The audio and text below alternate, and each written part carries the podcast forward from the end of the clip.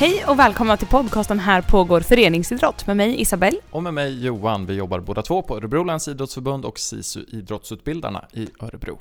Dagens gäst är Ömer Yilmaz som är tränare för kurdiska FF. Mm. Och trots namnet så har de ju en ganska stor spridning på de tjejerna i det flicklag som de startat upp där för 03 till 07 på, med massa olika nationaliteter. Så det är inte bara kurdiska tjejer i laget kan vi väl poängtera. Mm, och Ömer är både ledare och grundare av fotbollsföreningen. Och de har jobbat ganska speciellt med sin, sin tjejverksamhet för att nå tjejer och för att få dit tjejer och få ihop ett tjejlag. Mm, och vi ska låta Ömer berätta mer hur de har gjort, men vi kan i alla fall säga att de blev prisade för det sättet att jobba eh, utav Svenska Fotbollsförbundet och projektet Alla är olika, olika är bra.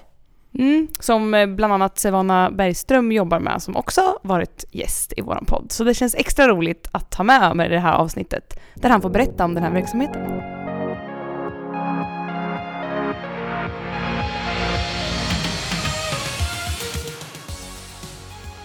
Jag heter Ömer Yilmaz, 29 år och eh, ledare inom kurdiska FF, bland annat tjejerna. Mm. Hur blev du ledare där? Eh, jag är en utav grundarna till kurdiska FF. Jag tillsammans med sex andra, fem andra kollegor. Så vi, det var den vägen vi kom in. Varför ville ni bilda föreningen? Vi ville bilda en förening där som stack ut, som inte var som alla andra föreningar. Mycket samhällsfrågor Mm. och sånt. På vilket sätt skulle du säga att ni sticker ut? Det är det här samhällsfrågorna. Mm. Det är liksom kolla på våra tjejer, fråga dem. Det är många, eller inte många, några enstaka av dem har varit med i andra föreningar. Vi hör dem. Mm. Och när vi inte ser dem så vill vi se dem. Vad är det ni gör då som, som får tjejerna att kä- känna så tror du? Känna sig trygga? Ja men ser vi inte dem på två träningar, eller en träning till och med, så ringer vi dem. Hur var det? Vad hände? Varför kom det inte? Det är inte liksom många lag som jag spelade i, det var så här, ja ah, jag kom inte. De ringde ju aldrig mig. Och det är där vi jobbar med mest. Liksom, har det hänt något? Har det, särskilt våra tjejer då, som har invandrarbakgrund och sånt. Men varför fick du, fick du inte komma? Kan du inte komma? Vad är det? Hur kommer det sig att ni startade den tjejverksamheten som ni har idag? Hur länge har den hållit på? Vi startade den 2017 november. För skoj. Mm. Det var mer eh, bollskoj som vi hade i Oxhaks, eh, eller Hagaskolan heter den för tiden. Ja. Och där eh, bjöd vi alla ungdomar, alla barn liksom. Killar och tjejer, allting. Så märkte vi liksom det. Det var några tjejer som var där, inte allt för många. Men de brann för det. Och de hade aldrig spelat fotboll förutom på skolgården. Då. Och, men sen var det vissa som kom och skämdes komma sen. Det var lite killar med. Så vi... Det var faktiskt de själva som tog initiativet och men kan vi inte starta ett tjejlag? Alltså kan vi inte dra ihop bara tjejer? Så då delade vi upp den timmen, eller den tiden, till en timme var. Och så började vi. Då var det lite tjejer som kom och sen märkte vi men det här kan vi jobba med. Nu vet vi vad det är och sen märkte vi liksom att genom att ringa ett samtal och, och sen kom den och då kunde vi jobba på det här viset. Vi försökte knäcka koden liksom hur, eller varför har inte de varit med i föreningar förut när de är så duktiga. Vad tror du, eller vad tyckte ni var den främsta anledningen till att de inte hade varit med tidigare? Det är det här att vi alltså bokstavligen kan gå hem till dem och hämta dem. Alltså knacka dörren och säga följ med. Vi har träning om en timme. Så det tror jag är anledningen. Vad tror du det ger till spelarna att ni jobbar på det här sättet? Till eh, våra tjejer, Ja. spelare. Jag tror det ger dem en trygghet. Främst familjen. Att familjen får en trygghet. Mm. Liksom, vi finns för dem. Ända, di, ända till träningen och tillbaka från träningen. Så jag tror det är där, tryggheten till familjen. Va, vad är anledningen att ni känner att ja, men det här finns ett behov för oss att faktiskt följa med tjejerna fram och tillbaka och, och, och så? Varför tror du att de här tjejerna, men de kommer inte om vi inte gör det här? Och Oxhagen har inte världens bästa rykte. Bland annat Oxhagen har. Mm. Och eh, folk vågar inte skicka sina barn hur som helst nu för tiden. Och till vem som helst. Så jag tror vi ger dem den tryggheten att de, de känner liksom att vi är som en förälder för dem. Mm. Hur är det, alltså mötet, för då, ni måste ju träffa familjerna också till de här tjejerna gissar. Hur funkar det mötet mellan er och föräldrarna? Jag önskade att det var lite bättre, lite mer att säga, stå här och säga liksom vi har världens bästa dialog med dem och sånt. Dialogen vi har med dem är ju egentligen när vi går och hämtar dem. Och liksom när vi har, första gången när vi har gått och hämtat dem och sagt liksom eh, Jag heter Ömer och bla bla bla, kommer från kurdiska. Jag vill att din dotter följer med mig och spelar lite, sparkar lite boll. Eh, vi försöker få dem mer och mer. Det går framåt men vi önskar att det var bättre. Ja. För att många brottas ju med det här med liksom föräldraengagemang i, i, i alla idrottsföreningar egentligen. Mm. Eh, hur ser det ut hos er? Det är just där jag menar med att vi sticker ut när det är annorlunda. För att många föreningar säger liksom föräldrar måste skjutsa. Jag kan ta mig som ett exempel. Jag blev utsparkad från en fotbollsförening för att mina föräldrar inte kunde skjutsa. Vi jobbar ju egentligen tvärtom. Att vi liksom, kan inte dina föräldrar ställa upp, då finns jag här för dig och ställer upp för dig. Det låter som att ni lä- lägger väldigt mycket tid. Det gör vi. Mm. Fråga familjen så får de svara. Hur tycker du att det här går ihop med ditt, med livet? det går ihop. Nu har jag tur, eller nu har vi tur som vi har en till tränare. Och vi delar upp väldigt mycket. Eh, så det funkar. Bara man tycker om det och trivs så hittar man lösningar.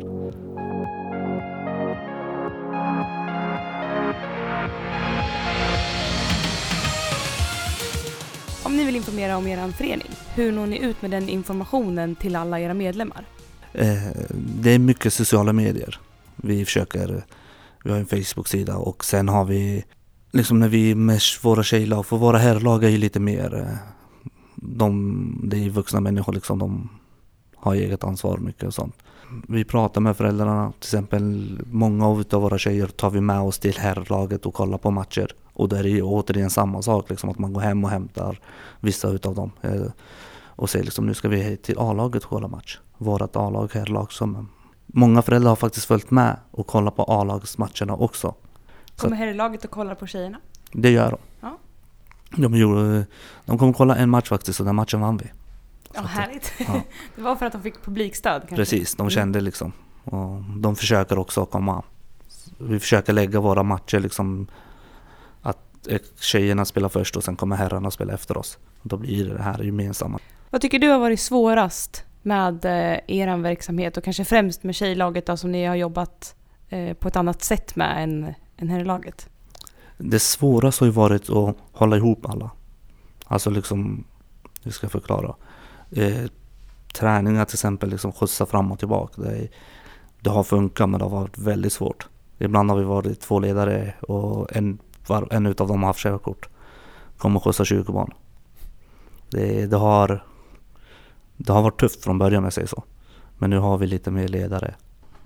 Jag är lite nyfiken också på de här, liksom, att ni går och hämtar tjejerna. Är det liksom, eh, är det vissa tjejer som blir hämtade första gångerna men sen tar de sig dit själva? Eller är det att ni hämtar varje gång så att det liksom blir, blir det en tjej till så blir det en till att hämta så att säga? Eller är det i början det behövs lite mer än, än, än efter ett tag? Alltså vårt mål är ju att de här föräldrarna då ska ju kunna släppa sina tjejer och liksom ha den här äh, tryggheten, känna sig trygg i själva området eller liksom känna sig trygg över, överhuvudtaget liksom. Så att vårt mål är ju att de ska kunna komma själva. Inte liksom att vi ska kunna hämta dem för då går vi tillbaka i utvecklingen. Då ser vi också att området är farligt och då jobbar vi fel. Så att vårat mål är ju att de ska komma. Och det är ju liksom där jag menar med att kom inte någon då rinner man. Men vad var anledningen liksom? Att du inte kom? Kunde du inte komma eller fick du inte komma eller var du rädd att komma? Och då får vi eller svaret där. Men målet är ju att de ska samlas där själva. För då har vi i alla fall lyckats med någonting. Mm. Hur långt har ni kommit på det? Är det några som gör det själva nu eller? Det är några som gör det själva.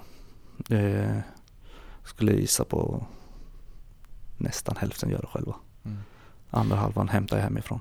Just det, du skulle säga att de här, om ni inte hade gjort de här grejerna, att de kommer kommer hämta dem hemifrån, då hade inte de här tjejerna varit aktiva i någon idrottsförening tror du? Det tror jag inte. Det jag har ju fortfarande vissa som om jag inte går och hämtar dem så kommer de inte. Så att det är, jag är nästan säker på att de inte hade haft det.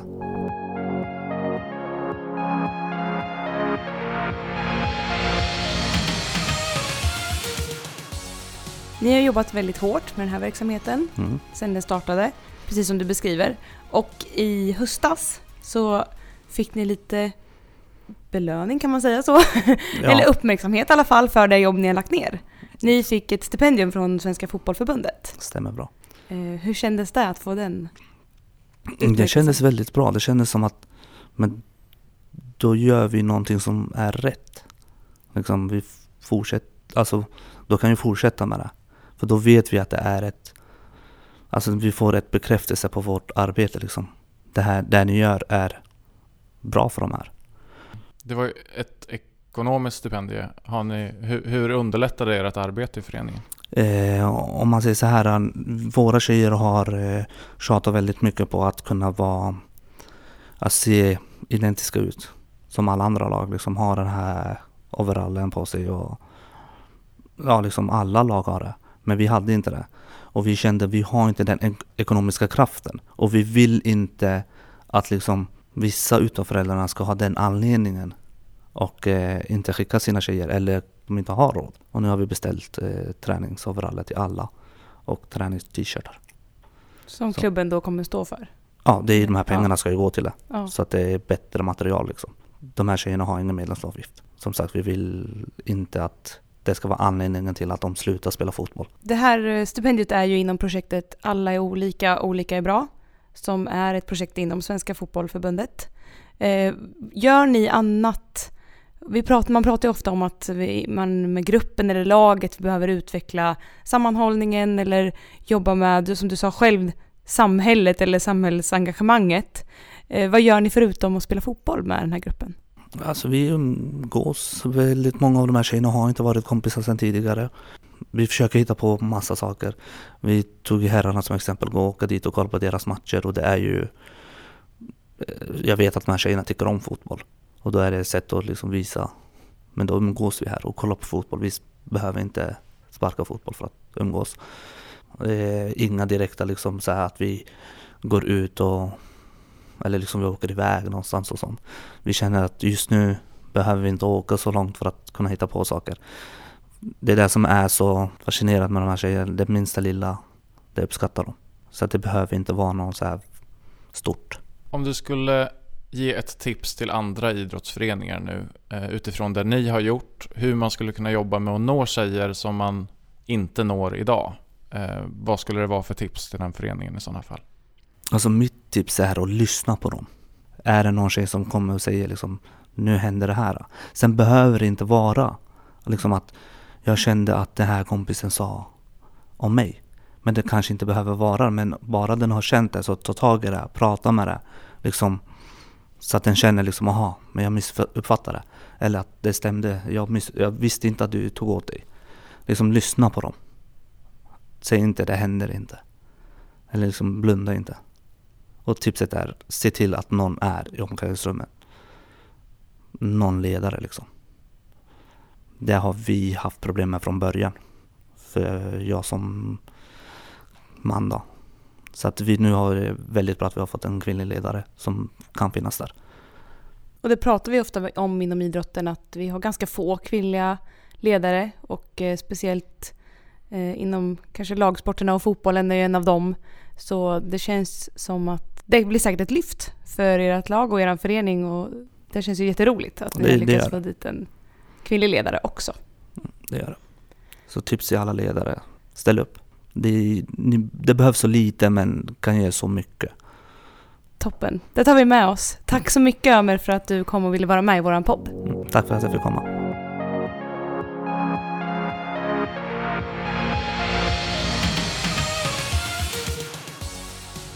Du har lyssnat på ett avsnitt ur podcasten Här pågår föreningsidrott som görs av Örebro läns idrottsförbund och SISU Idrottsutbildarna Örebro.